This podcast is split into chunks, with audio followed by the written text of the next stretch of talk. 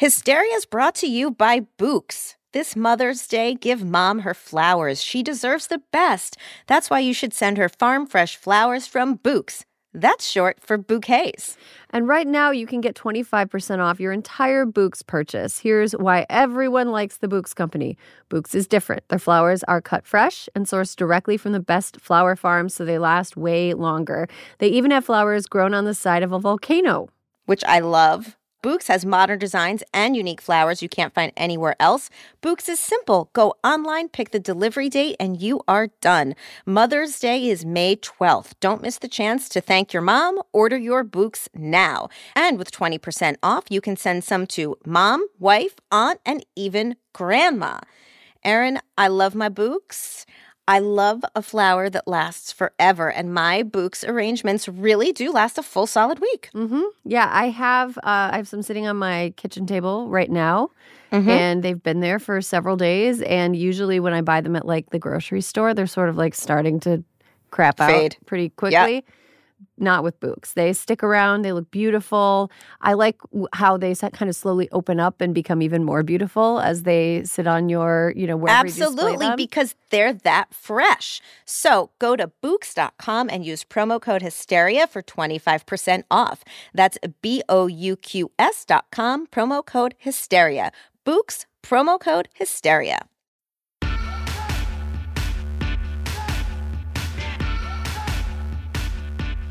Hello and welcome to Hysteria. I'm Erin Ryan. I'm Alyssa Mastromonaco. Susan Collins announced Wednesday that she is a yes on Judge Jackson for the Supreme Court. Literally the least she could do. So, in commemoration of that, Alyssa, what drink do we send to somebody to congratulate them for doing the least? Okay, so Mai Tai would be my favorite celebratory drink, but she doesn't deserve that because it requires too much effort. So I say we send her a screwdriver with airplane orange juice. A screwdriver with airplane orange juice. I say vodka soda because you can just like. Fine. So Fine. fast. So fast. A vodka soda, a screwdriver, whatever for Susan Collins for doing the very least to confirm one of the most qualified and incredible nominees to the Supreme Court we have seen in my memory. She easily could have not. So, I mean, we'll still give her, you know, yay. yay. I mean, I every single day I go down the street not lighting garbage cans on fire. Where's my Mai Tai? This week, we're joined by Senator Amy Klobuchar, Kiran Deol, and Julissa Arce to tackle the following questions. What's safer than Tylenol, but causing conniptions across America? How do you solve a problem like Ginni Thomas? Has assimilation been a trap all along? And what kind of a monster doesn't RSVP on time? All this and more right now. Okay, some some news news is hmm. happening. It feels less dark than it's felt, don't you think? It does. It does. Spring is coming. The news is giving us, I mean, not really a reprieve, but you know, not as yeah. not as bad as it was last week, I guess. Yeah, you know what's been on my mind a little bit? I mean, I guess it's been on a lot of people's minds. Hmm. Um. You know the film G.I. Jane? Yes. Yeah you know that it, it came out in 1997, so it's like 25 years old. Yes. Um, sorry to do that math. It's upsetting to me as well. It's a 25 year old movie. It cost 50 million dollars to make, and it made 48 million dollars in the box office. So it was a loss then. And I would say today, jokes about that film proven to be also not worth it. not let's, worth it. Let's move on. Um, Okay. Uh yeah, like the the news feeling a little bit lighter this week. What's going on in Ukraine is like not light. Not light. You know what it is? I think we've gotten to the point which we can't and it's good that we're talking about it where it's roughly the same people being terrorized and fleeing for their lives, but it's just been the same news, right? So I think mm-hmm. Ukraine is roughly the same news. Uh, they had their peace talks yesterday. Russia's still bombing the shit out of Ukraine overnight. So, uh, Man, Russia as a global geopolitical actor sucks. Sucks. That's that fucking ugh, fucking sucks. Um, okay. Let's get to some stuff that's happening domestically. Mm. Um, and uh, you know, we, we talk about kind of the bigger political stories on here, but I think we really like to zero in on stories that maybe get missed in Yeah. the sort of bread and circuses of it and the the kind of everyone focusing on the the castle intrigue which is the stupidest phrase of all time and it makes me want to never ever go back to DC even though people there are very nice Um, ever, ever. I could never yeah. go back. I like how is it a city is is simultaneously so cool. Like there's so many cool things about Mhm. people who are like long-term DC residents and the culture of DC itself. And then so uncool. Profoundly uncool. It is a study in contrasts, DC. And you know, I was probably profoundly uncool, but I never went out, so nobody knew it but me. so you weren't out there stinking up the joint. No, sure. no. I was just getting takeout Thai food and going back to my house. Um, so here's that actually sounds like what I've done in every place I've lived. Yeah. uh, most of the time. Um, so the FDA has made mail order abortion pills legal. So am- among all of this conversation we've been having about the end days of Roe and uh, various states just unleashing their kookiest characters to make insane laws about things like ectopic pregnancies and all that. There are some steps being taken to make abortion access easier for Mhm. people who can get pregnant and may want to have an abortion. Uh, so the FDA made mail order abortion pills legal, but it's still super hard to access them. Alyssa, I have a feeling why that is, but can you kind of break it down? Well, Erin, you'll recall that back in December, uh, we discussed this. You were not here, but you and I texted about it. Mhm. And uh, when they did this, you and I both were like, mm, the anti choice people are not going to like this because it does one thing it takes away the theater that they love. They love picketing Planned Parenthood, they love marching, they love those terrible graphic posters that they hold up. that aren't even necessarily how a typical abo- like the byproducts of a typical abortion procedure would. Correct. Like it's gruesome. It's his, their histrionics. It's the whole thing. So we knew that they were going to be little bitches about getting these pills over the mail. So the way that it should work is that you should have a telemedicine appointment and the doctor can prescribe it and you can get the pills in the mail. However, some of our least favorite states, 32 of them, as a matter of fact, have mm. done some jiggery pokery over the past couple of months. 32 states require a doctor to administer the drugs. Minder, these drugs are safer than Tylenol. safer than mm. Tylenol. Tylenol also surprisingly unsafe for the number of people who take it and It- the ways in which they take it. Exactly. And then 19 states require the prescribing doctor to at least be present when the pills are taken. Okay, can I break in here real quick? Please do. I have had a medication abortion before. hmm And there is literally no reason that any aspect of it needed to be supervised. It is swallowing pills. A pill. The pills do not get you high. like No. it's not even you can use telemedicine to access Adderall now. Yes. You know, like a, a, a literal like an upper that behaves for a lot of people like a party drug. For people who do not need it, it acts like a like OTC speed. Um, for people who do need it, it, it's really helpful. But for people who don't need it, they use it for recreation. right. Abor- abortion drugs are not recreational. They do not impair you.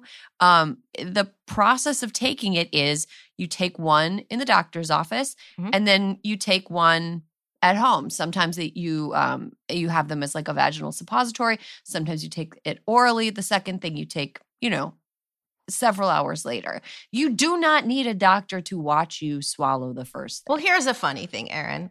The narcotics that you could be prescribed for pain from a surgery, whatever, you don't have to go to the doctor and take it in front of the doctor to make sure that you don't abuse it. Like, Mhm. there's no reason why this drug needs to be supervised. But, but in addition to the other problems, 19 states require two or more in person visits now to receive the medicine. So you got to take time off your job, go in once, go back home, I guess, think about the choice you're making, Uh, go back in a second time, and then you can get it.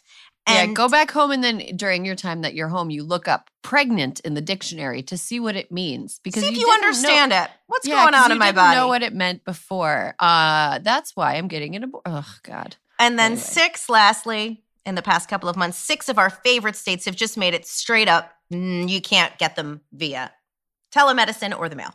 Hmm. Mm-hmm. That seems like an unnecessary pain in the ass. That seems like an undue burden. It seems like an undue burden. It seems like a lot of people just want you to have to go to Planned Parenthood where they can pick at you, try to humiliate you, and shame you out of a very reasonable health choice that you're making. Yeah. I mean, and here's the thing if you are pregnant and you don't want to be, these laws are not going to stop you from getting an abortion. Right. You know what I mean? I'm not like, totally. there's a there's like a trade-off where you know like if it's not an abortion is not like i'm sitting on the couch and i really want to have a snack and there's like some banana chips on the coffee table but what i really want is like apple slices but then i'd have to get up and like cut them up. Right. i'm just and i'm just gonna have banana chips. I'm not like i'm pregnant and like i want to not be pregnant so ah it's just too much. I'm just Ah, not gonna do you know it's not like that you know what i mean? Like no. people will put their lives at risk in order to not be pregnant because it is a a super risky medical like ordeal. Pregnancy can lead to all kinds of negative outcomes for people, especially those who do not want to be pregnant. Yeah. Like the the stress, the the trauma of having to go through pregnancy if you don't want to, the tr- stress and trauma of childbirth, the financial burden of all of that, the the time burden, like all of the the appointments you have to go to, even if you are perfectly healthy and you have a boring pregnancy. Right. Like by the end of my pregnancy, I had to go to the doctor once every other day. Every other day. God, that seems super convenient and easy. Yeah, and most and most of the visits were like I would sit and wait 10 minutes. They would call me back. They would be like, lift up your shirt. They would listen to the heartbeat, be like, everything feel good, you look good, everything good. Okay, bye. See you in two days. Like it it is like, look, you know how Mitch Hedberg had that joke about how uh, you know those catch and release fishing shows kind of Refresh me. he doesn't quite get. He had, he had a joke that was like, you know, he he was watching a fishing show where they caught the fish and they didn't eat it; they just let it go. They didn't want to eat the fish; they just wanted to make it late for something, you know. And Yeah. like, this is how I feel about all of these laws. It's like they're not actually going to stop people from having abortions. They just want to make it the biggest pain in the ass possible. as hard and as expensive and inconvenient as humanly possible. just here's the thing these people love punishment so much just hire a dominatrix. Just hire a professional to give you all of the spankings that you feel like you want in your life and quit externalizing the spankings on the rest of the world you know? I hard agree on that one. yeah hard agree. Okay well we've got more ranting that we could do about this but i wanted to move on to we've got some fun we've got a fun toast this week and not like a not like a screwdriver to the frowning chamber kind No, of no, toast. no, no. That's actually a bit of a roast. yeah that's a, troast A roast. it was a backhanded toast a new segment. Tr- troast Get your So- troast mugs.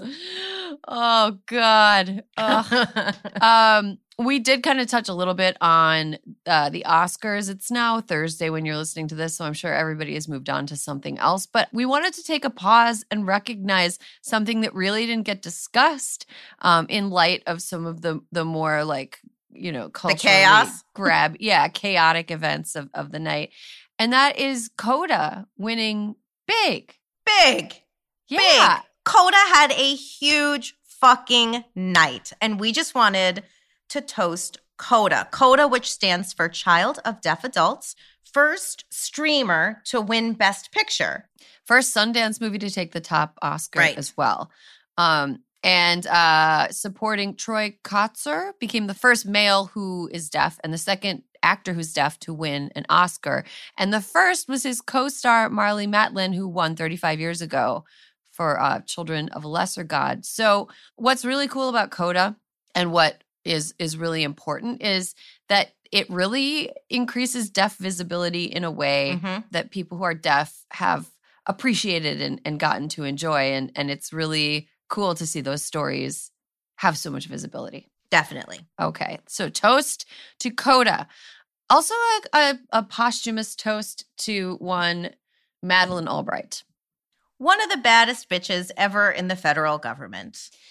Can I share a quick Madeleine Albright story? Madeleine Albright, by the way, former Secretary of State under President Clinton, the first female Secretary of State, passed away a week ago Wednesday of cancer at age 84.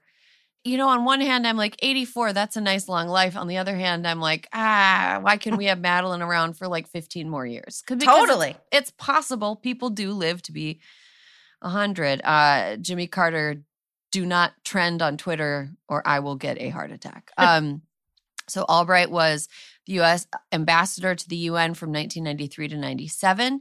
She was Secretary of State from 1997 to 2001. Uh, President Biden described her as a force, and uh, flags were flown at half staff at the White House and government buildings, including embassies, and uh, until March 27th. So there was a few days they were uh, flown at half staff. Uh, she was famously tough. She was a famous wearer of brooches, Pin diplomacy, baby. passive aggressive sender of messages via brooches. um, you know, I was a kid when she kind of ascended to I just thought as a kid, this is a very like visibility matters type situation. I thought it was so cool that we had a female Secretary of State. I Mhm. thought she was so cool. And, you know, I now as an adult have a little bit more of a nuanced you know nuanced way of looking at her and her her life and and the decisions she's made nobody is 100% good nobody's 100% bad but i really looked up to her as a kid i picked madeline as my confirmation name Whoa, no way. yeah well because i didn't really want to be catholic Right. I, I just kind of like I just like so she was like secretly my saint, even though I had to be like, yeah, I'm Saint Madeline or whatever. um, uh, I I really thought she was cool, and uh, when I was like it was 2013, maybe 20, 2013, yeah, I was on a a train to DC, and she got on in Philly and sat a couple rows ahead of me. And I tweeted about it, and she tweeted back at me, and I got to meet her. no way. Yeah, and I took pictures with her and stuff and that was just like it was one of those things where I was legitimately starstruck by her.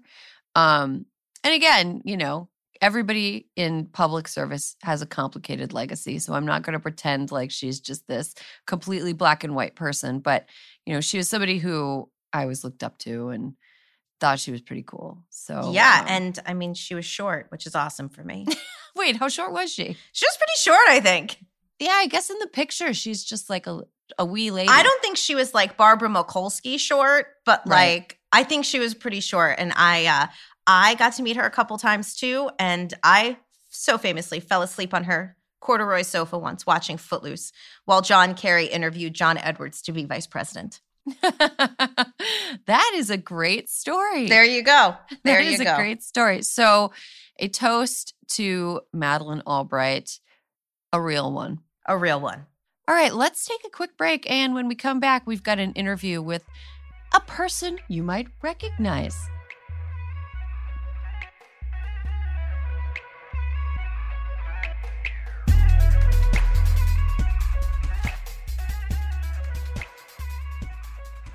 All right, and welcome back. Today we are so excited to welcome back a woman who can turn a blizzard into a pep rally. She is the chairwoman of the Senate Democratic Steering and Outreach Committee. She currently sits on the Senate Judiciary Committee and is one of our top 10 favorite Minnesotans. Amy Klobuchar, Senator, welcome. Well, thank you, Erin. It's great to be back again. Um, well, let's just get right to it because I know you have a busy day. So, Senate Judiciary Committee just wrapped up hearings on Ketanji Brown Jackson's SCOTUS confirmation. In your view, as a member of the committee, what were the high and low points of those hearings? Well, there were a lot of both. And I would say, obviously, get the bad over first. The low points were some of the over the top questioning.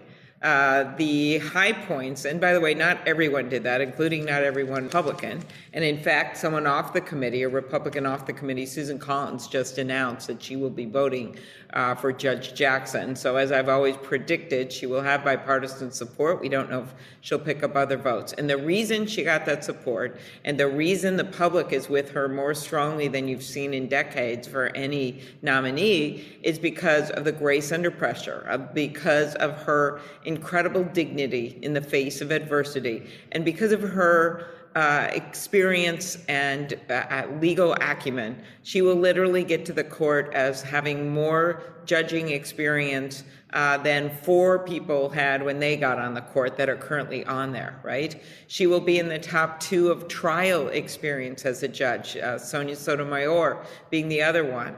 Um, and her um, ability to, I would say, take complex subjects, which she's been known as as a judge, and explain them in ways that people can relate uh, without having a PhD or a legal degree is something sorely needed in the court right now uh, not to mention her just sensible way of looking at the law and her ability to believe in the law and the Constitution and understand that it impacts real people. That every decision, there's someone else on the other end of that decision, whether it's um, someone who wants to have health care, or whether it's someone uh, wants to be able to make their own health decisions, or whether it's an immigrant, or whether it is someone that simply wants clean water and air. So overall, uh, she was incredible, and I feel really good about that moment when America is going to see her walk into that courthouse with her head held high uh, as the first black woman on the U.S. Supreme Court.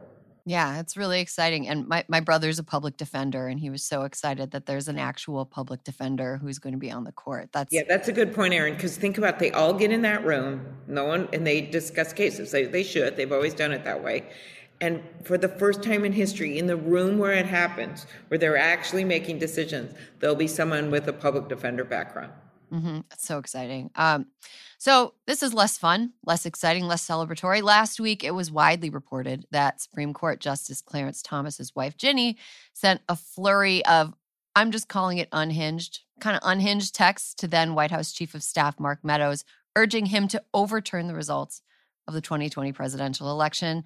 All this while her husband was ruling on cases directly related to his wife's pet causes, which makes Clarence Thomas look pretty corrupt. So, how do you solve a problem like Ginni Thomas?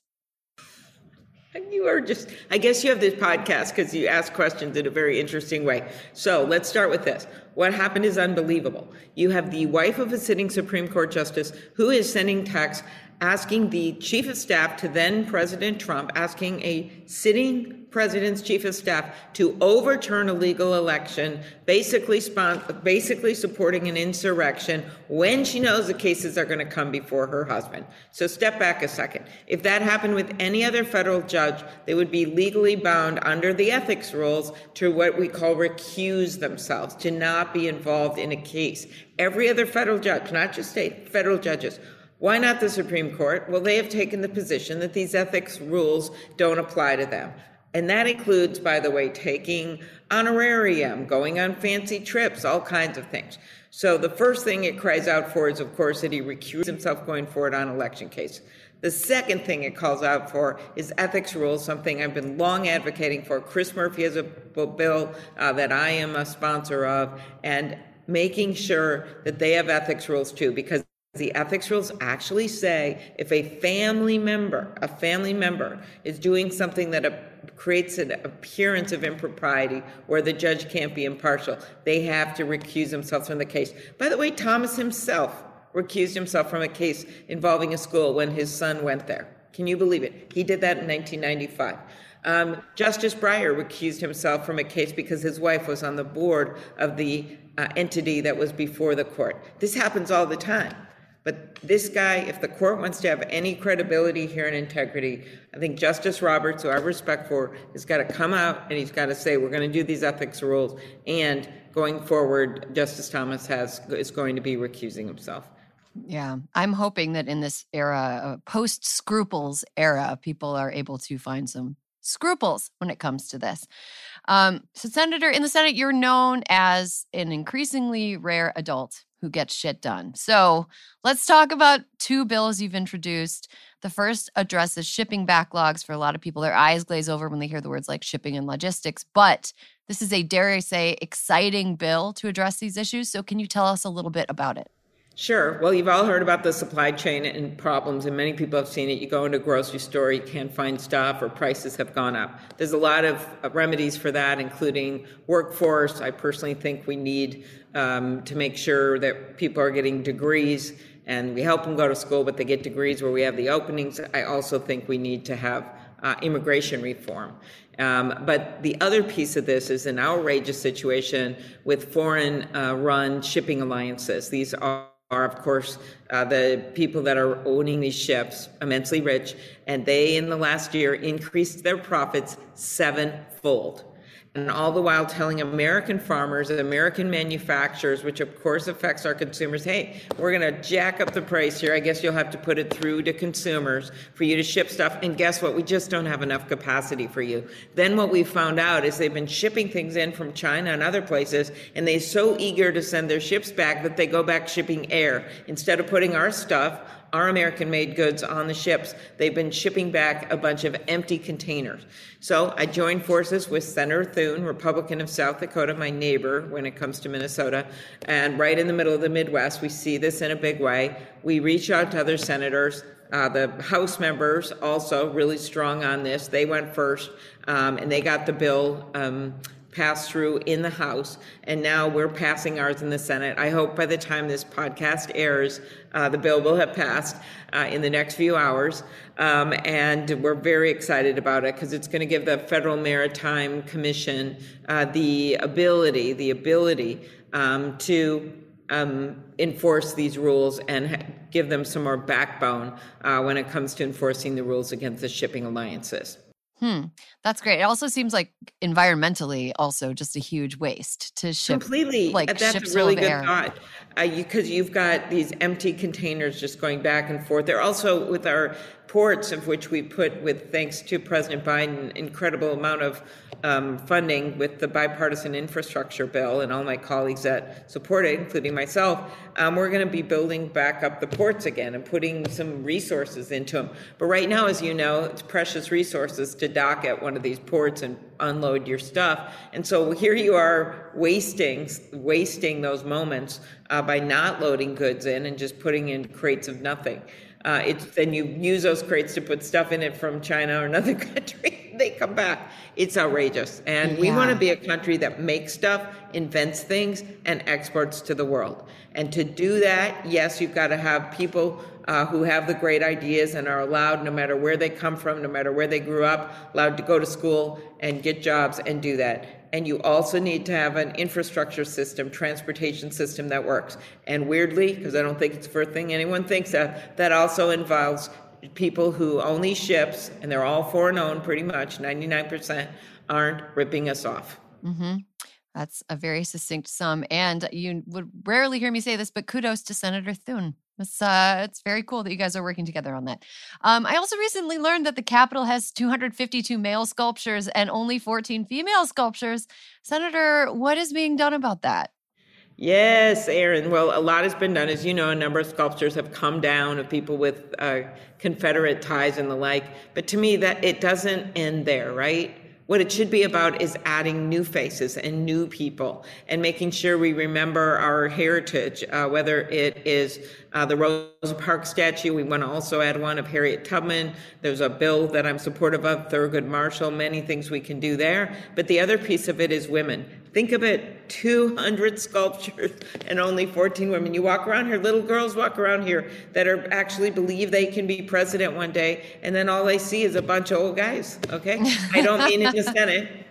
I mean, I mean in the sculptures. So what we did is I thought uh, actually Justice Ginsburg's daughter and granddaughter came to see me right after she died, and they said we really would love to honor our mom and grandma.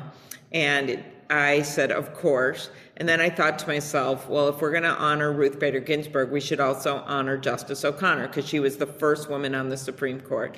And so I got a group of senators, including Susan Collins, who just announced her support, of course, uh, for Judge Jackson, and women uh, led the bill. And we put the bill in, we gathered the support in the Senate, we passed it in the Senate, just passed in the House. President Biden's going to sign it into law. And I had so much fun um, uh, the other night. I got to call uh, Jane Ginsburg. I got to call uh, Justice Ginsburg's daughter.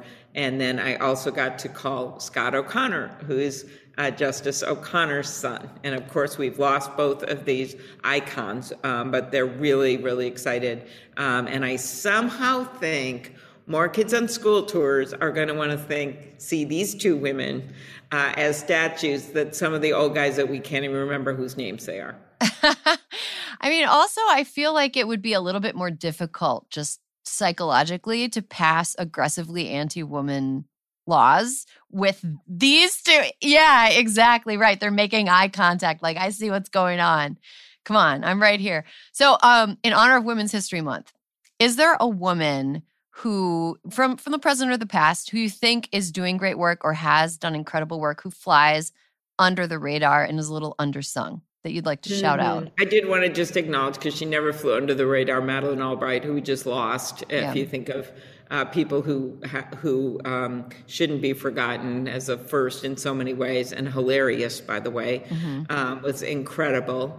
Um, I think about people at the Senate. Um, I just can't help but think of my home base. I think of someone like Mazie Hirono, who I know everyone knows, but maybe not quite the household name, the senator from Hawaii. Mm-hmm. Man, she did this gun violence bill with me. She's helping on an immigration issue with South Korea. That's incredible. She's and she went through really serious cancer. Uh, and has come out the other end, and she just keeps doing it. And you, you, she's just this pillar of strength. So someone I think of that you know you might not think of uh, every every single day. And there's just women. There's these uh, incredible cadre of women ambassadors right now. I was just with the Canadian ambassador, mm-hmm. Ambassador Hillman, um, and of course they're one of our strongest allies.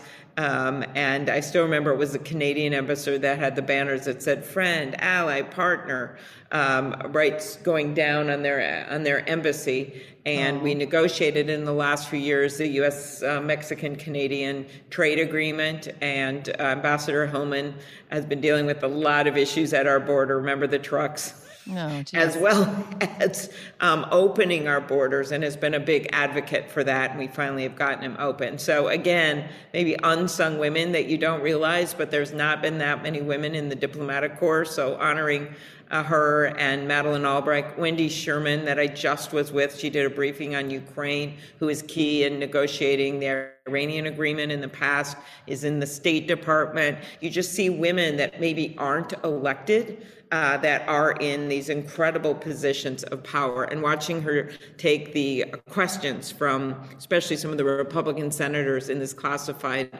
uh, briefing and, and answering them with so many facts and truths. And it really brought the brings the temperature down sometimes. So she's just someone else because i just saw her two hours ago. So. i mean it's it's you know in, in the in light of the judge jackson hearings and what you're telling me I just really feel like any past uh, uh, critique of women as like the emotional ones was way off base because I feel like I feel like women we're witnessing over and over women are the ones that like bring the temperature down, calm things down and get things done.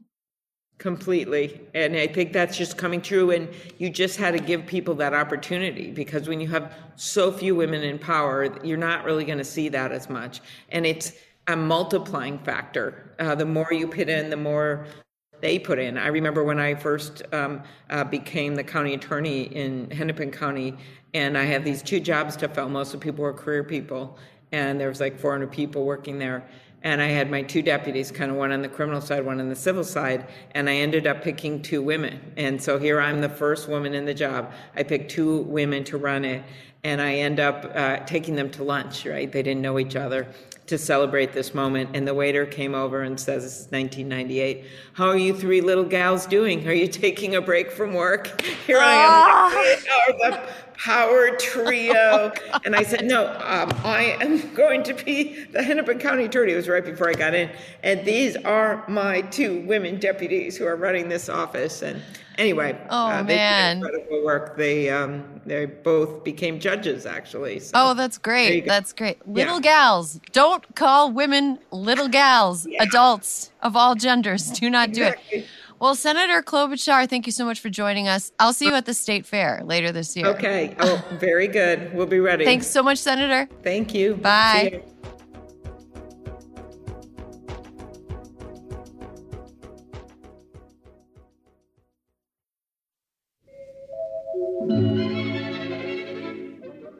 Here at Hysteria, we think Women's History Month should celebrate more than the Amelia Earharts and the Susan B. Anthonys of the world. We need to celebrate the complicated, the messy, the boat rockers, the revolutionaries.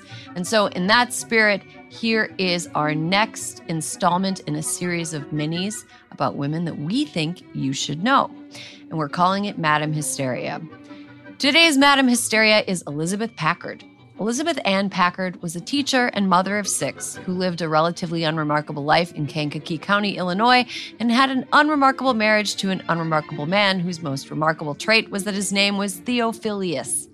But Packard's life took a remarkable turn in 1860 when she started to voice opinions that put her on a collision course with her strict Calvinist husband. Packard questioned his religion, talked a little bit of smack behind his back, and spoke openly in support of abolitionist John Brown, a fact that reportedly embarrassed Theo. Theo responded totally rationally by having Elizabeth thrown in an insane asylum against her will where she was imprisoned from 1860 to 1863. At the time in Illinois, it was legal for a man to have his wife institutionalized for essentially mouthing off. But Elizabeth fought against her institutionalization, and in 1863, a jury took only seven minutes to declare her legally sane and released her from captivity. When Elizabeth returned home, she found that her husband had sold all of her things, rented the house to somebody else, and moved all six of her children to Massachusetts. She tried to sue in both Illinois and Massachusetts, but as a woman, Packard had no rights to property or her own children in either state. So she was SOL. And so Packard became an activist against involuntary confinement and worked to have these laws changed, and was eventually able to reunite with her kids in 1869. She wrote several books and founded the Anti Insane Asylum Society and is now credited with spearheading structural changes to both marital property rights and asylums. And now you know.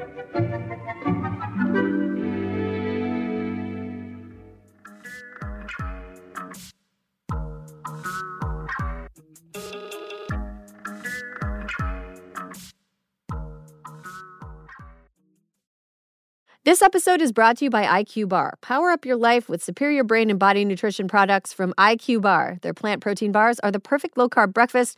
Their IQ Mix zero sugar hydration drinks replenish electrolytes, and their IQ Joe mushroom coffees will keep you focused all day long. Start each day right with IQ Bar's brain and body boosting bars, hydration mixes, and mushroom coffees. Their ultimate sampler pack includes all three. IQ Bar empowers doers with superior brain and body nutrition. All their products are entirely free from gluten, dairy, soy, GMOs, and artificial sweeteners. And today, Hysteria listeners get an exclusive offer of 20% off plus free shipping. Just text Hysteria to 64000. One thing I love about IQ Bar is, first of all, right now it's really dry where I am. Oh, okay. It is hard for me to stay hydrated. I, I just like I I'll just be going through my day and I'll be like, why am I so like parched? I'm parched. I'm in a bad mood. I feel like I'm gonna pass out, and it's ah.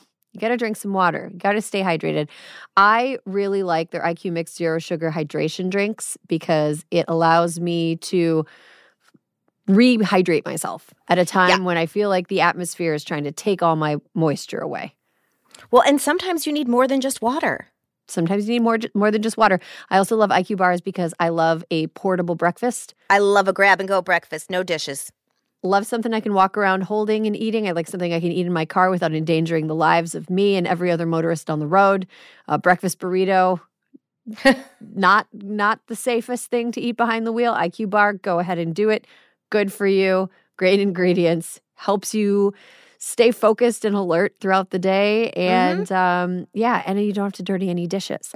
Refuel smarter with IQ Bar's Ultimate Sampler Pack. That's seven IQ bars, four IQ Mix sticks, and four IQ Joe sticks. And now our special podcast listeners get 20% off all IQ Bar products plus get free shipping.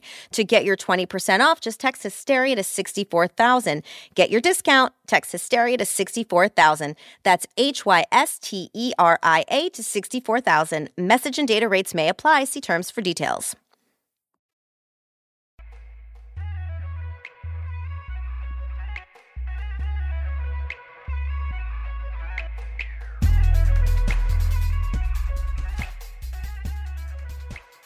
And welcome back. Alyssa, have you ever noticed a correlation between people who say, speak English, this is America, and people who are terrible at speaking English? Sometimes they have red hats on. I've never I've never been like, "Oh, well, speak English because it is such a beautiful language as demonstrated by this master of words." That's a very good point. It's like, well, no, like you don't even you're bad at at communicating. Like maybe you should get better at communicating and and mind your own mind your own garden, you know, before you start sending the bunnies into mine. I just made up a saying. That's pretty good. Thank you. Mind your own garden before sending the bunnies into mine. And with that, I'm going to bring in our two conversational partners for this personal political segment. Uh, two of our favorites. You know them, you love them. First, you can see her opening for Hasan Minhaj in Florida this Thursday, the 31st in Jacksonville, and Friday, 4 1 in Hollywood, Florida. Kiran Deol. Kiran, Hi. that's huge. Yeah, I'm I love the way as you're reading it, you're like, oh, this is happening? Yeah, You're it's like, gonna be so fun. It's gonna be so fun. I was almost like, I wish I was in Florida, but I don't wish I was in Florida. But I you would- kind of wish you were in Florida. I would teleport to that show because I because I I love seeing your comedy and Hasan is great. very good. He's very good. So and his show is, I mean, it should be very polished by this point because he's been touring it. I think this is the last leg of the tour. So Is this Homecoming King? No, it's called King's Jester. Um, okay. It's called The King's Jester. So it's his follow-up to Homecoming King. Okay, um, cool. that I think he'll be taping. I don't know when he's going to be taping it. Probably in the next six months after this is over. Yeah. Do you have any special jokes planned for April Fool's Day in Hollywood, Florida? Are you going to pretend like you're in Hollywood, California and you're confused? That's great. Great. Let's. I actually, I'm on the pod today to just do a quick brainstorm about what my April Fool's jokes will be for that. In you know, Hollywood, I was thinking of being a prop comic, bringing some stink bombs, maybe. no, no. Uh, you could wear just a novelty T-shirt that says like "I'm with stupid" with an arrow to your own face. One of those like hats with like the propeller on it. Yeah, yeah, Mhm. yeah, totally. I, I look forward to hearing about your epic April Fool's Day prank. By the way, April Fool's Day, bullshit holiday. People don't understand pranks. Yeah, it seems uh, it seems questionable at best. And and I didn't even think about what it means to be doing comedy on April Fool's Day. I also think it's going to be the first time that like my folks come to a show. Like I think my mom's come to an open mic one time. Oh, how do you feel about that? I don't feel anything. I can't feel anything right now. Is that right? Is like I feel numb inside. Anyway, so if anyone if anyone ends up coming to the Hollywood show, Hasan's show, which I think will be great, um, say hi. Oh yeah, that. I mean, we have the best listeners, Best fans. Best, Best- fans. best fans in the biz, and like I'm not even saying I wouldn't. I don't make up compliments. That's that's a personal policy of mine. I just ours are the best, and there's They no- are the best. They're, there's ve- no they're- getting- I met a couple in San Francisco. They give their love. They're like, tell Erin and Alyssa I said hi. Oh, that's so nice. I know. Well, now you're Yeah. telling us, and there's evidence that you've told us because we're recording this. So Yes. that's, that's great. That's great. I could have done it offline, but I did it online. You did it online. Now there's documentation. You need to document. Okay. Um, up next. So excited that she's on this week. Her new book, You Sound Like a White Girl: The Case for Rejecting Assimilation, is out now. Go buy the book. Julissa Arce, congratulations. Thank you for being here this week. Thank you so much. I'm so excited. We're also recording on my birthday, so I'm glad to spend time with y'all today. Oh my goodness. Happy Um, birthday. Thank you. And you know, I have an event in Los Angeles April 1st that they told me is sold out. And now I'm like, what if that's an April Fool's joke? What if it's not? oh my gosh, the negative self-talk that happens even in the middle of Oh my God. No, it's sold out. It's sold out. It's sold out for real. It's sold out. Okay. For real. Yeah. And I'm really excited. It's been, it's been sold out for like a week. So I'm, I I'm the twinge of recognition I felt for that feeling though, Julissa. I think that's called what is it called? Um oh it's imposter syndrome. Yeah. Yeah. Okay. and we've done a whole episode on that. And I was on it and I was like, girl, own your shit. And now I'm like, yeah, that's so um how how's everything going? You I've seen on the on the gram that you've been touring. How's the book tour and everything? It's been so amazing. Like I've I've had I had an event in Claremont, one in New York, and two in DC, and all of them were just incredible. Like the amount of people that came, the energy in the room. People had already finished reading the book by the time they came, even though it had been out for like two days.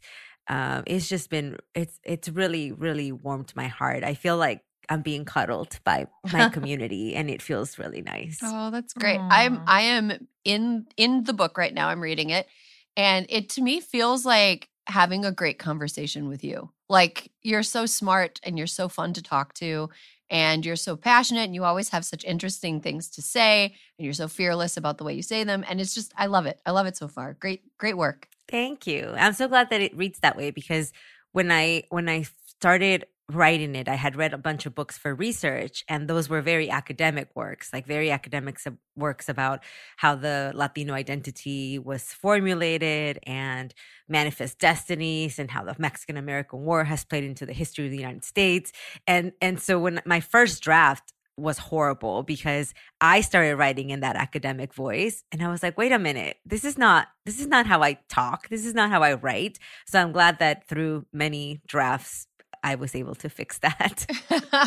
There's certain kinds of writing that if you read it, it like fucks with your writing for a little bit. Yeah. Which and academic writing is one of them and very very bad writing is another one. Mm, Yeah. Like I had to read the Twilight books for work.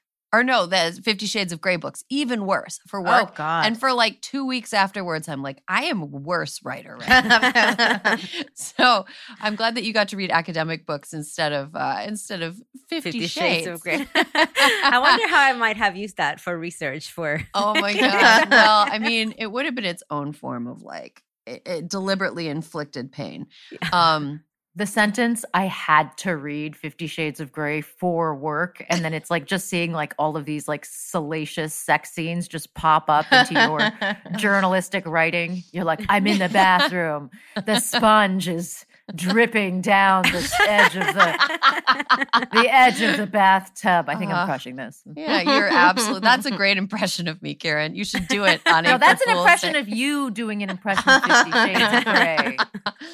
oh my god, um, Julissa, I want to I want to talk a little bit about like this week. Perfect couple of guests. We want to talk about assimilation, which is the topic of your book. Um, so can you tell our listeners a little bit about like the general thesis of the book and what assimilation is to you and to people in your community? Yeah. So the the thesis of the book is pretty simple. It's it's to say that assimilating does not give us belonging in America. That assimilation is a lie, that it it tears us away from who we really are, our culture, our customs, for only the illusion of belonging. And then I sort of go into and give a lot of historical examples, um, some personal stories to kind of make that make that case. One of the analogies that I use in the book is that of a snake, right? Like a snake sheds its skin, but it gets to remain a snake. It, At Mhm. its core, at its essence, it's still a snake. Assimilation is not like that. Assimilation requires us, people of color, immigrants, to shed who we are and become something else, something that to me became unrecognizable. Because in many ways, I did assimilate. You know, I did.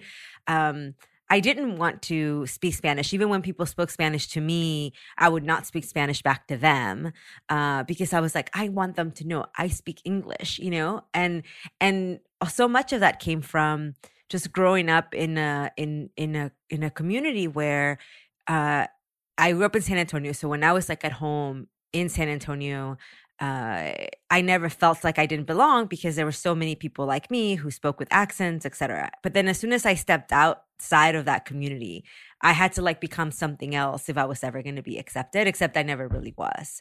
Um, so, all that to say, I think assimilation is a really big lie, one that um, has never worked in our mm-hmm. favor.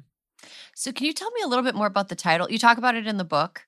Um, you know, the phrase "you sound like a white girl." Where did it come from? What were, what was the context, uh, and how did it make you feel at the time? This guy I had a crush on uh, when I was fourteen. We were on the phone. I had like snuck the phone into my room because you know I wasn't allowed to talk to boys. And uh, he said, "You sound like a white girl." And in that moment, I was like, oh my God, I sound like a white girl. Like, how awesome. I did it because I had spent so long, like, standing in front of a mirror trying to enunciate my words to sound a certain way.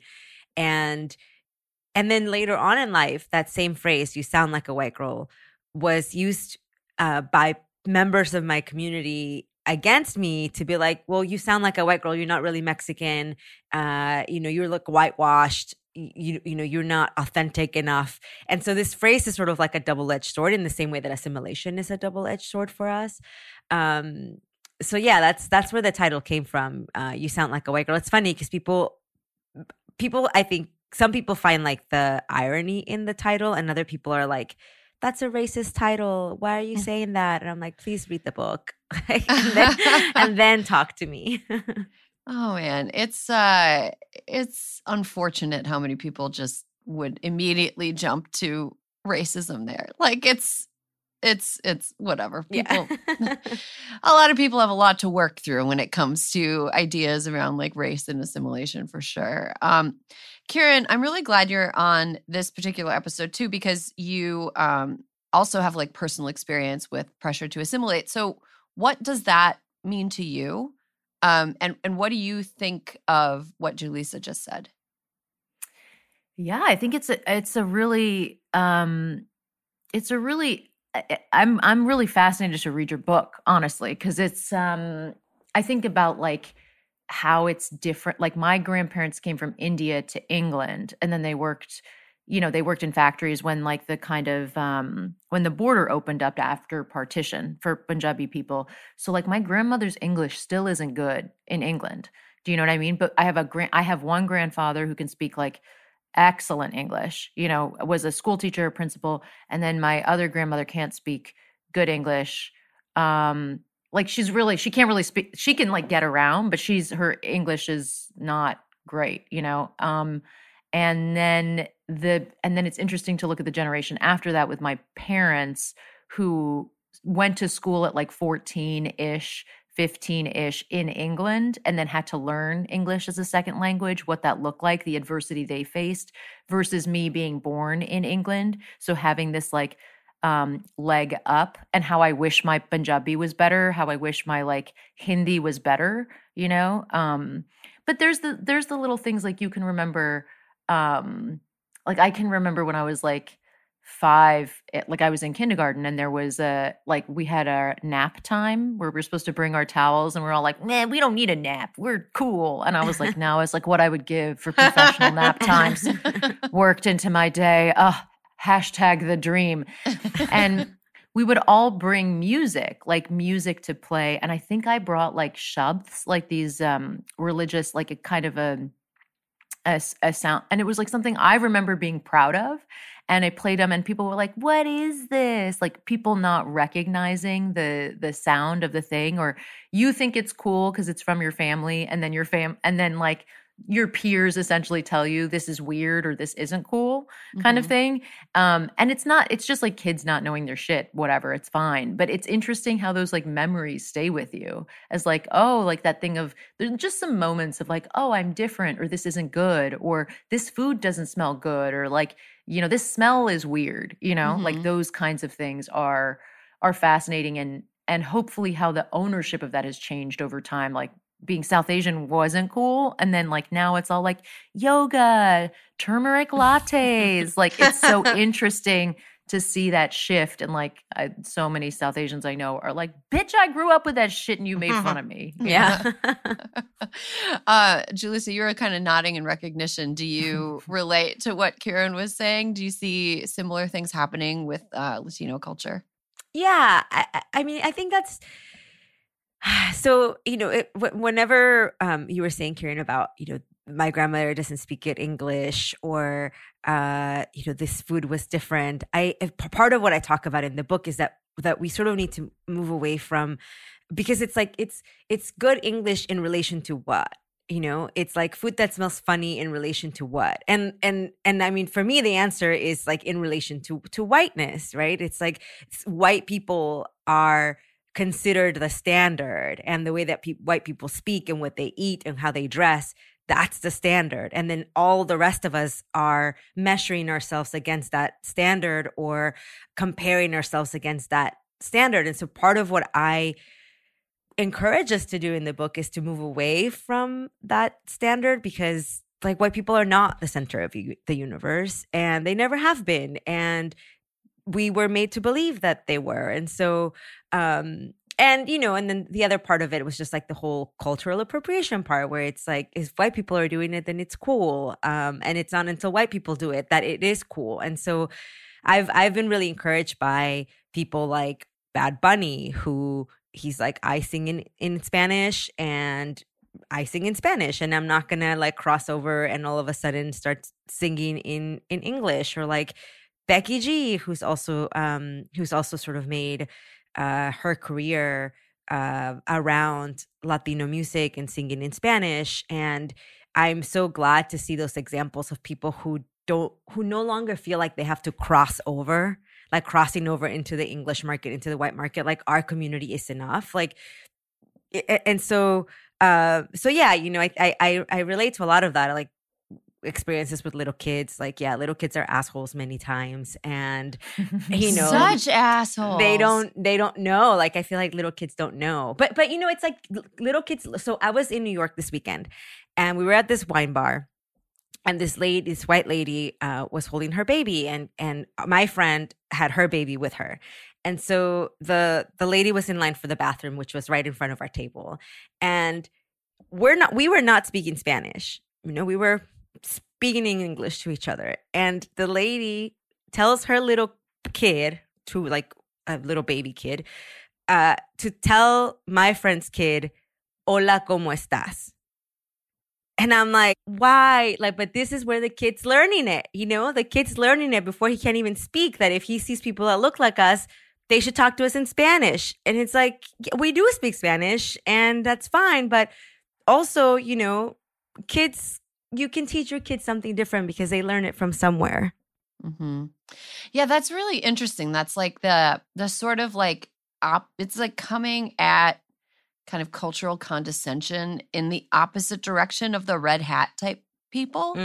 You know, yeah, it's like you know, maybe she was just trying to be nice, and I and right, and- but and that's still like what matters is how what matters is like how it was processed by the people at which it was directed. Mhm. Not like what matter the the feelings of the white lady are not the most important thing here. That's season three, episode one of Atlanta. Kind of. I don't know if you guys have had a chance to look at it. That that pilot of Atlanta, the season Not yet. three. It's it is it, it- it's low key genius. Is like a stat. It's um based on a true story, and it's kind of examining exactly that. Like these um based on a true story where these uh two white women adopt a bunch of uh, black kids, and then the towel comes with like the name as Mm. she could like it's like the name is Larry because his name is too hard to say. You know, like there's just interesting like what is the culture. The other thing, Julissa, that I thought was interesting about what you said though is is it's a it, can be a bit of a two-way street because it's like in in England, for example, it's like now the national dish is like the thali. It's like a it's an Indian dish because British food is uh, terrible. Please get me on record uh, saying that it's uh, terrible. So they're like, oh my God, spices. We're so excited about this.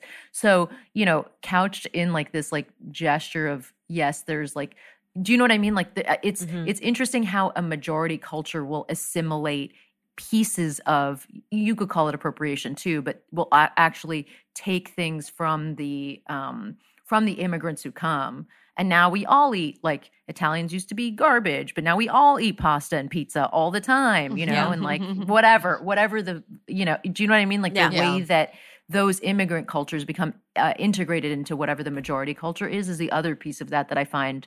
Um, I find really interesting, and how the response to that is different depending on the generation that you're from. Yeah.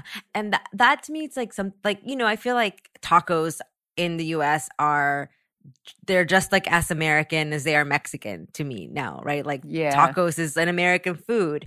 Um, and in the book, I, I quote this line from um, Ann Coulter where she's like, the only good thing about the Mexicans is their food, and we don't need 158 million of them um for the restaurants and so like it's Oh, also God. like just like a reminder like for to some people it's like yes like the culture is beautiful but like we just want to keep the culture and the good things but we don't want the people you know we don't want to associate with the people um Okay, Yeah. I have I have like a serious issue with that. First of all, I've met Ann Coulter before, and that bitch does not eat. Does not Like- eat at all.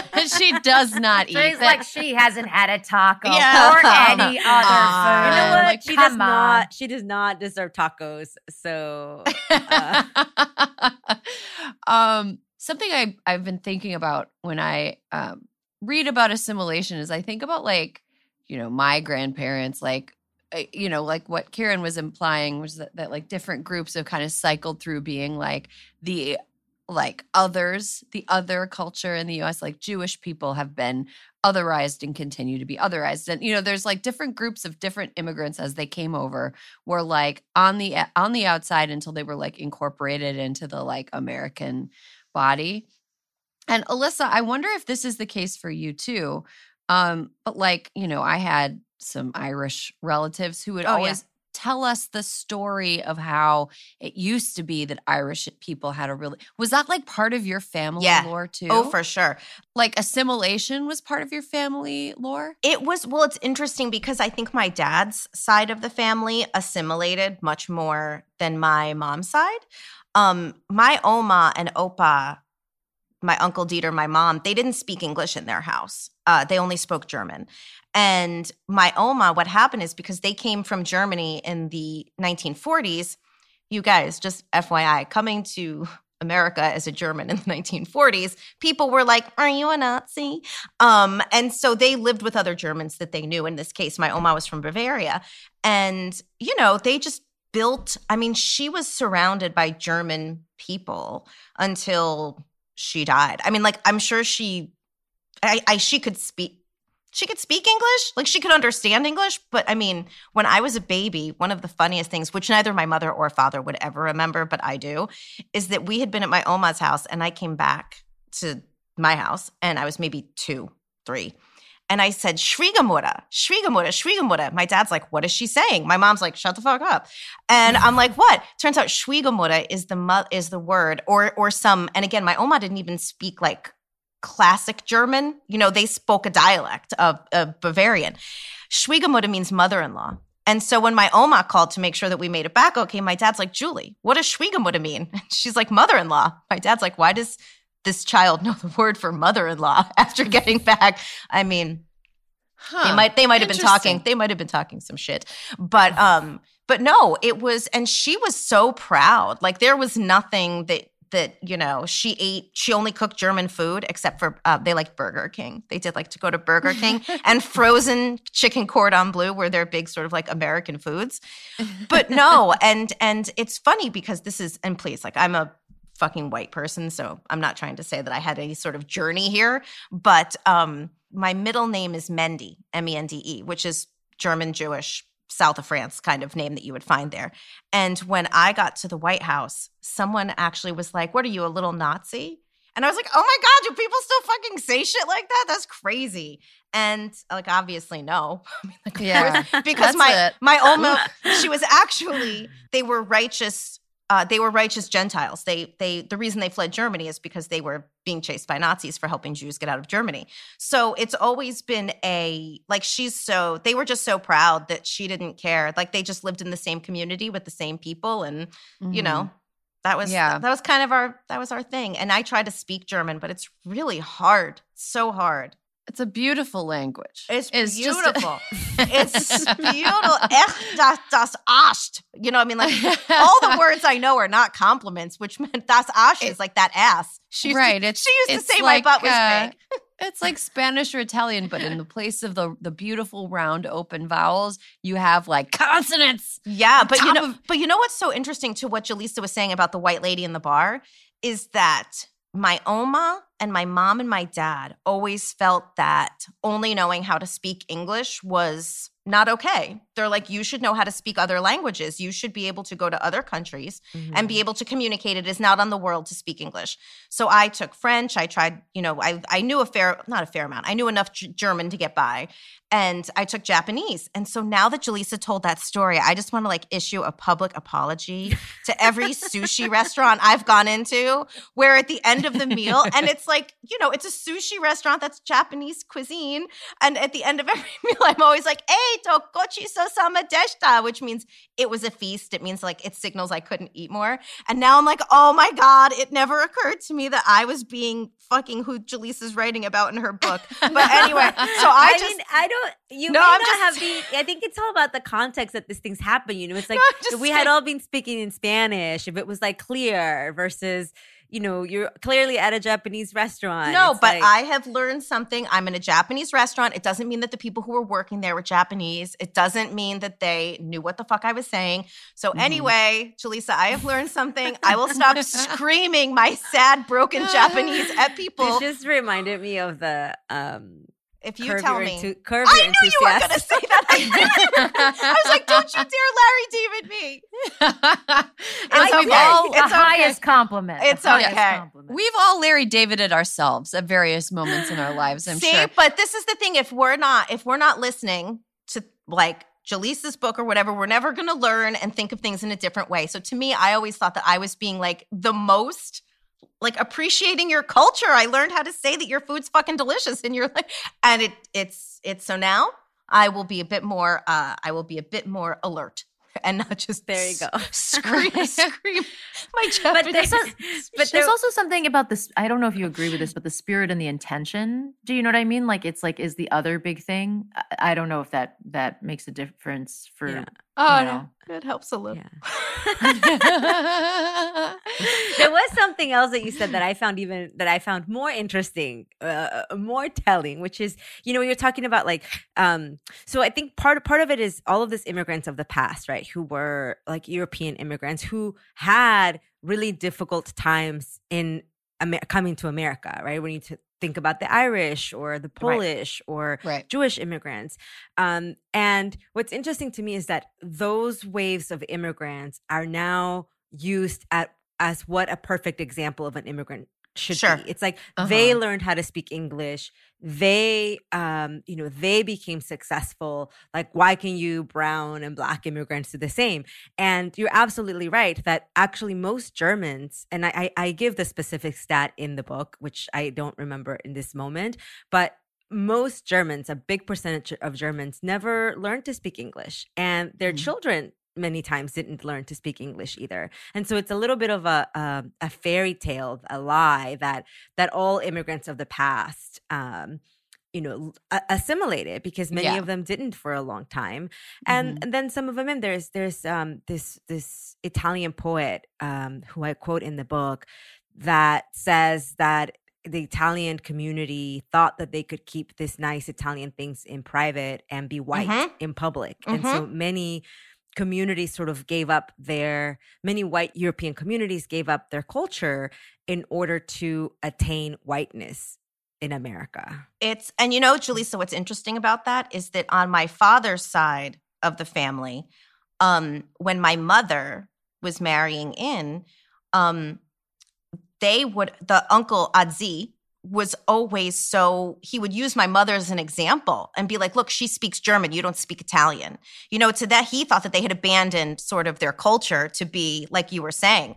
I mean, it's it's really ironic now, kind of reflecting on what everybody's been saying that like we live in this country that kind of holds itself out to be this place like, oh, it's a melting pot. People come here, you can like bring your culture and we incorporate it. It's like a giant table, and we want everybody to bring something to the giant table. And you get to but the thing is you don't get to keep what you bring to the table. You have to just like throw what you bring to the table in the middle and then like somebody else takes it and sells it back to us. And and that's that's what happens. It's very ironic that in a country that prides itself on being uh, multicultural that people who come here from other countries are expected or pressured to lose their culture. You know like it it seems like I don't know. Julissa, I'd love to hear you speak about like what, like, is that like a form of self nullification to come here and just be like, well, now I'm America? Like, what is somebody who comes to America, does everything they're supposed to do, um, supposed to, in, in very heavy air quotes, um, and is still denied the opportunities that they were promised, but they've also left their culture behind? Like, what becomes of those people? Well, I, you know, so one of the one of the um, one of the issues that I try to tackle with, as it relates to the Latino community specifically, is that I am an immigrant. I I did come from Mexico. I I was born someplace else, but part of the complexity of our community is that just like there are people like me who are recent more recent immigrants, there are also Mexican Americans who have never crossed the border who mm-hmm. were mm-hmm. in the lands uh, that were stolen by the United States. And yet they will have to answer the same question I always have to answer, which is where are you from? From, right? Mm. Like how saying I am from Los Angeles is never enough. Not even when I'm abroad. I was I was in France last summer and uh, a guy there asked us where we were from. There were four of us, and we all just said Los Angeles. And he's like, "No, but where are you from? From. And it's like, damn, I can't go anywhere in the world and say I'm American and people believe that I am American. Oh um, man. And and so, you know, to me, it's it's um you do sort of end up in this in this sort of limbo where you don't get to keep your culture and you don't ever fully become American either. And so you're mm-hmm. in this sort of like no man's land. But for me, you know, the second part of the book is all about reclaiming. It's all about reclaiming the parts of me that I've lost uh, over the years and learning my history. Because I think one of the reasons there is a pressure to assimilate is because we don't see ourselves anywhere in America, in the history, in the movies, in the books, in the films. And so in order to be American, you know, we have this one image of what an American is supposed to look like.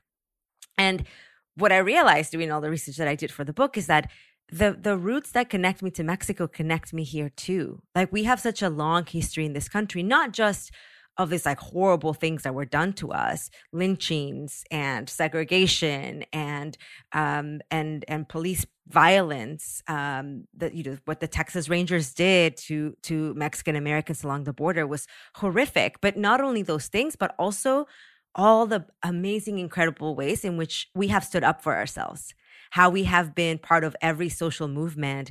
And those aren't things that I ever learned. You know, I never, I never learned like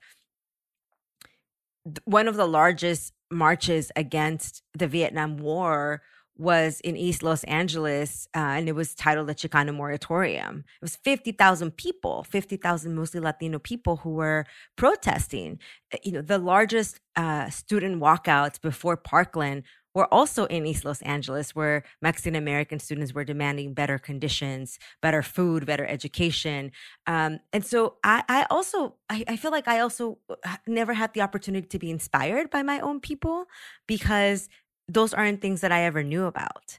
Um, and so I don't I don't want to be in no man's land. And, and, and in the book I say, you know, I am not like half Mexican, half American. I'm not uh like I am both cultures, you know, mm-hmm. I am both things. I am fully Mexican and I feel very much fully American too. Mm-hmm. Um, well, we could keep talking about this for hours and we'll probably talk about it more on a future episode, but we have to take a break. And when we come back, we're going to come back to something a little bit lighter than the idea of assimilation and self nullification. and uh, we're going to talk about what we're feeling petty about this week. So we'll be right back.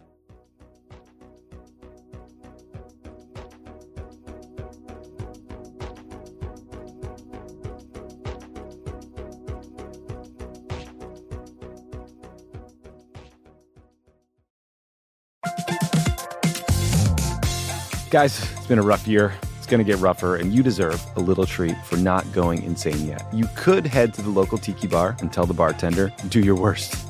But we have a better idea for you, which is pick out something from the Crooked Store. The store is stocked with tons of new merch. It's perfect for the spring. And classics like the Friend of the Pod tees that you'll be wearing long into the next administration or the next fascist dictatorship, depending on how things go. Pick up a new tee for the warm weather ahead, a mug that'll remind you to stay involved this election year, or a hat celebrating your favorite pod.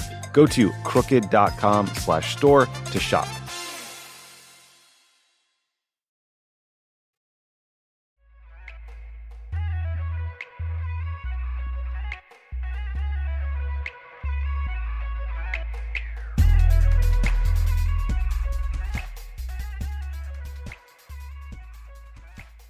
And welcome back. We have almost reached the end of the show, but not quite. First, we have a little housekeeping.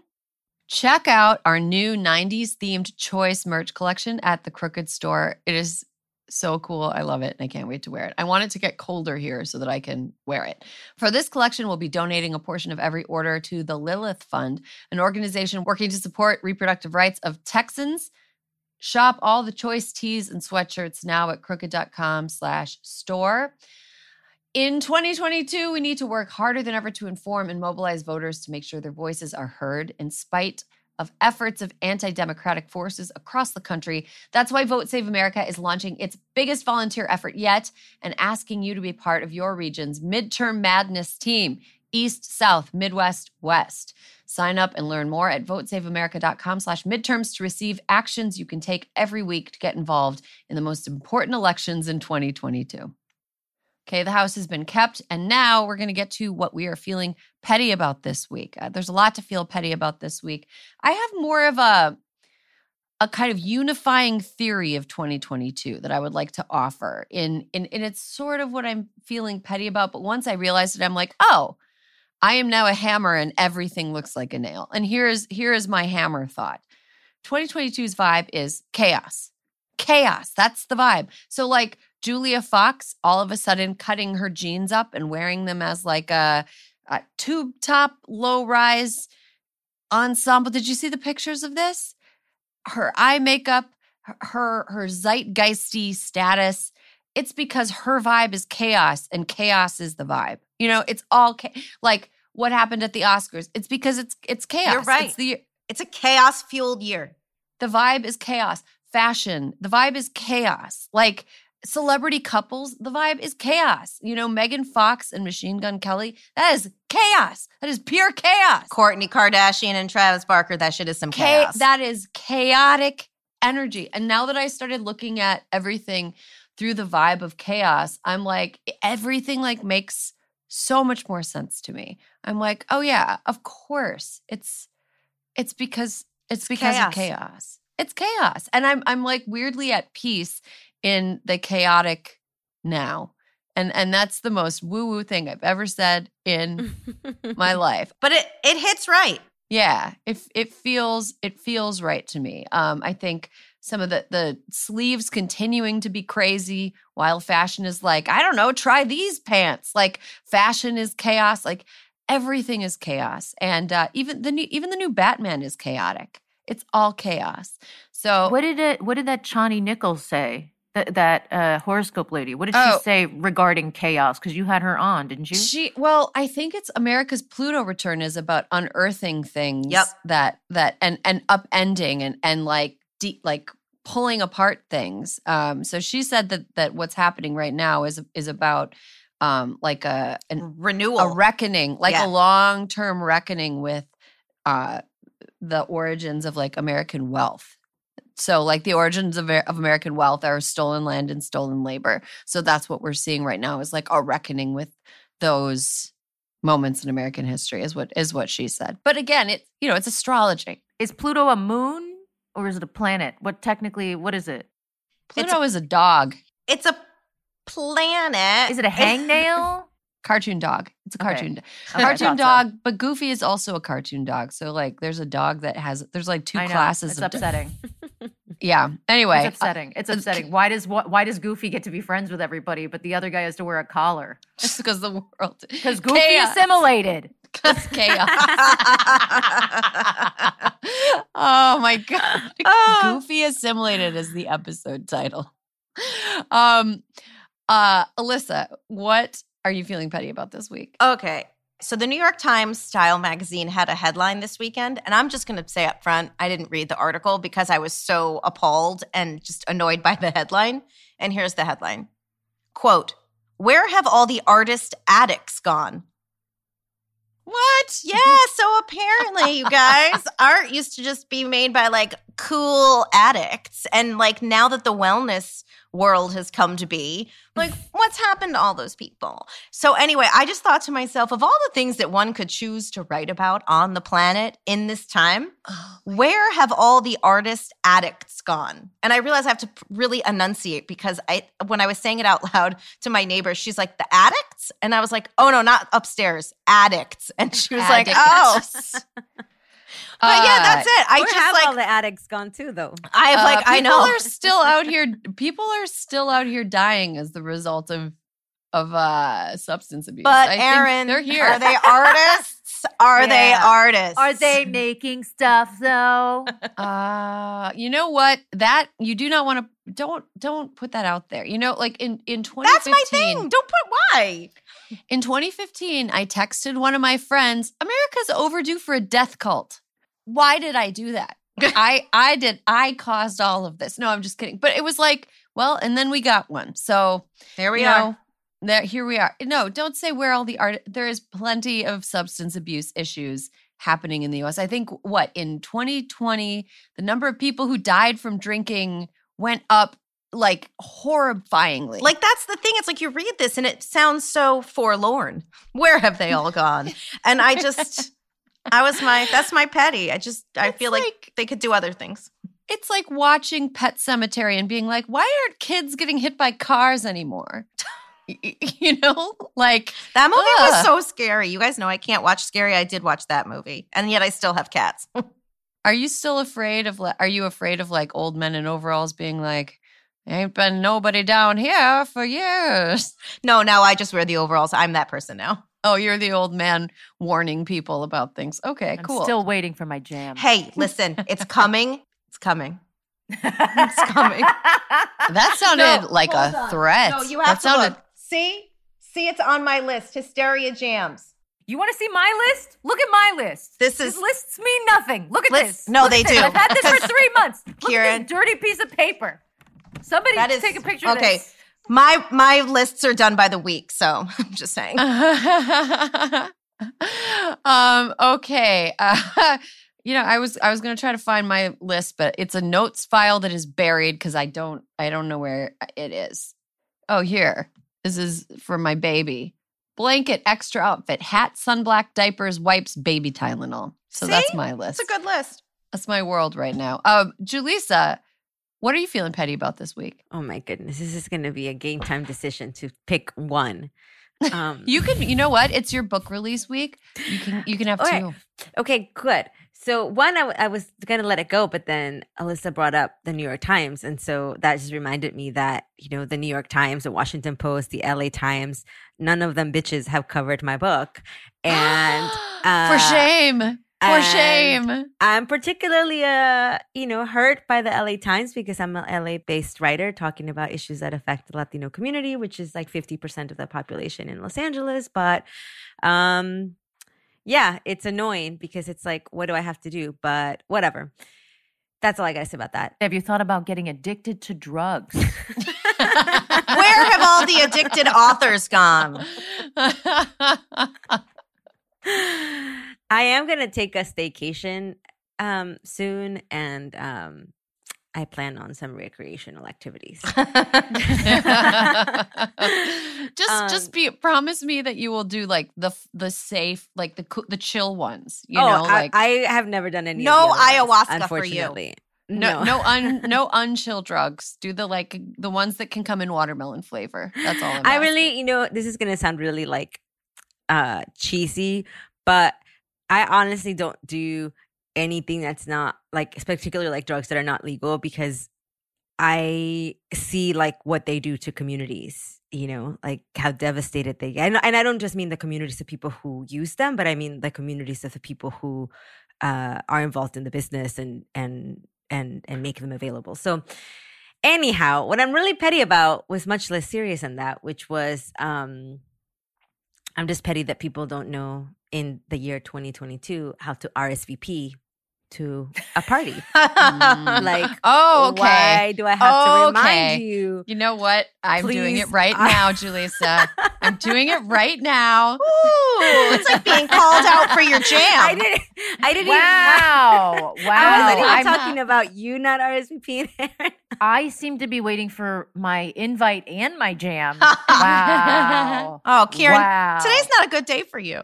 No, this is very hurtful. wow. Wow. well, this is a. Uh, if you are in Hollywood, California, you are please come um but you know it's like why do i I- i mean this happened you know with the wedding it was like people not rsvping and it's like why do i have to remind you like just rsvp or people who i say specifically like please email me and then they're like DMing me on Instagram. And I'm like, that DM will get lost. I will never see your DM. I will never know that you were sorry you couldn't make the party. I will just assume that you said you could come and then you just didn't show up. Um, so anyways, that's what I'm petty about. People just RSVP. It's not that hard. It really is not. You're right. And I am sorry that I did not RSVP by the date. I just emailed you. Um, my mom is going to be in town. Can I bring her? to Bring meet you? her. Okay. That would be super fun. Okay. Okay. I'm, Tacos and mariachis and I'm going to bring my mom. She's going to absolutely love it and absolutely love you. And I'm very sorry I didn't RSVP. Time is like jazz, you know? Caroline, she RSVP'd. So I mean, look, Whoa. without Caroline, this entire train would would be off the tracks. It would be flipped over. No, this Caroline is the one that makes it all work. So that is not surprising to me that she followed the rules and that I did not. um, so what else are you feeling petty about besides the, the anything else you want to add? No, just those two things. Uh, you know, besides that, actually, I'm I'm really happy. This has been a good week. Yeah. Well, you deserve to feel happy because writing a book seems like a beast. Going around and promoting it seems like a lot of work, and I'm I'm really glad that it's like going so well. It's it's it's Thank great. you, thank you. Um, Kiran, what are you feeling petty about this week? Yeah, I'm feeling petty about the slap, man. I don't know if it's petty, but my my it's I don't think it's a hot I don't think it's a hot take. I don't think it's a particularly interesting take, but just want to put it out there. Not that a hysteria fans would ever be the person to do this. Uh, don't hit comedians. Uh, don't hit people. Don't hit people. Don't hit people. Don't hit people. Don't hit people because of what they say. Don't hit. Don't hit. Seems fine. Don't hit. Just don't. Don't hit. Don't hit. if you're very rich, don't hit. If you're not rich, don't hit. Just don't. Don't hit. Don't hit. Seems really reasonable that you don't hit. Mm, don't care what happened to you when you were a kid. Mm, it's sad, but also you're a 50 plus year old human being. Don't hit. Just don't hit. Don't hit. Don't hit. Don't hit comics. Now you understand that every comic's going to go to a club. We all have to deal with like drunk hecklers anyway. They have bouncers and security. Now I got to worry about. Now I got to worry about some drunk guy hitting. Don't hit. Don't hit. Yeah. Don't hit. When it's televised, don't hit. When it's not televised, don't hit. it's not a hot take. Don't think it should be a particularly controversial one either. Don't fucking hit. Don't hit. Don't hit. Don't hit comics. Don't hit comics on a national stage. Don't hit comics and then win awards. Don't fucking hit. Don't hit. Yeah. I I feel like okay, so what you're trying to say is I'm just kidding. what she's If trying I to heard, say if I heard you correctly. So what you're saying is you can hit if so so you what know it's bad to hit, but no, don't. I hit. think next week we need sanity corner. Oh yeah. Oh yeah. I think in a in a world of chaos, we need more more moments of of sanity. Even if it's chaotic sanity. I think chaotic sanity can exist, right? My answer to that, Erin, should have been like, I'm going to slap the shit out of you. That's what I should have said. When you were like, wait, so let me see if I got it. I'm going to slap the shit out of you. Should have been oh, my answer. Oh, man. Um, well, Kiran and Julissa, thank you so much for coming by today. This was a great show. Thanks to Julissa's cat for walking through frame several times. I am not being sarcastic at all. Yeah. The moment in a Zoom when a cat walks by or there's a kid in the background, Compelling. That's a good Ex- cat butt too. highlight. Oh yeah, great cat butt. Highlight of the Zoom. Um, so thank you to both of you for coming by. Alyssa, thanks for being my ride or die. Per usual. And thank you to Senator Amy Klobuchar for stopping by, hanging out, answering some questions, per usual. And thanks to all of you, the listeners. There will be more hysteria next week. I am from another planet. This nation fought Janet. What these girls gotta fan it. Y2K email and scan it. Hysteria is a crooked media production. Caroline Reston is our producer. Our executive producer is me, Erin Ryan. Alyssa Mastromonaco is our co producer, and Brian Semmel is our associate producer. Kyle Seglin and Charlotte Landis are the sound engineers, and our editor is Sarah Gibalaska and the folks at Chapter 4. Thank you to our digital team, Nar Melkonian, Mia Kelman, Milo Kim, and Matt DeGroot.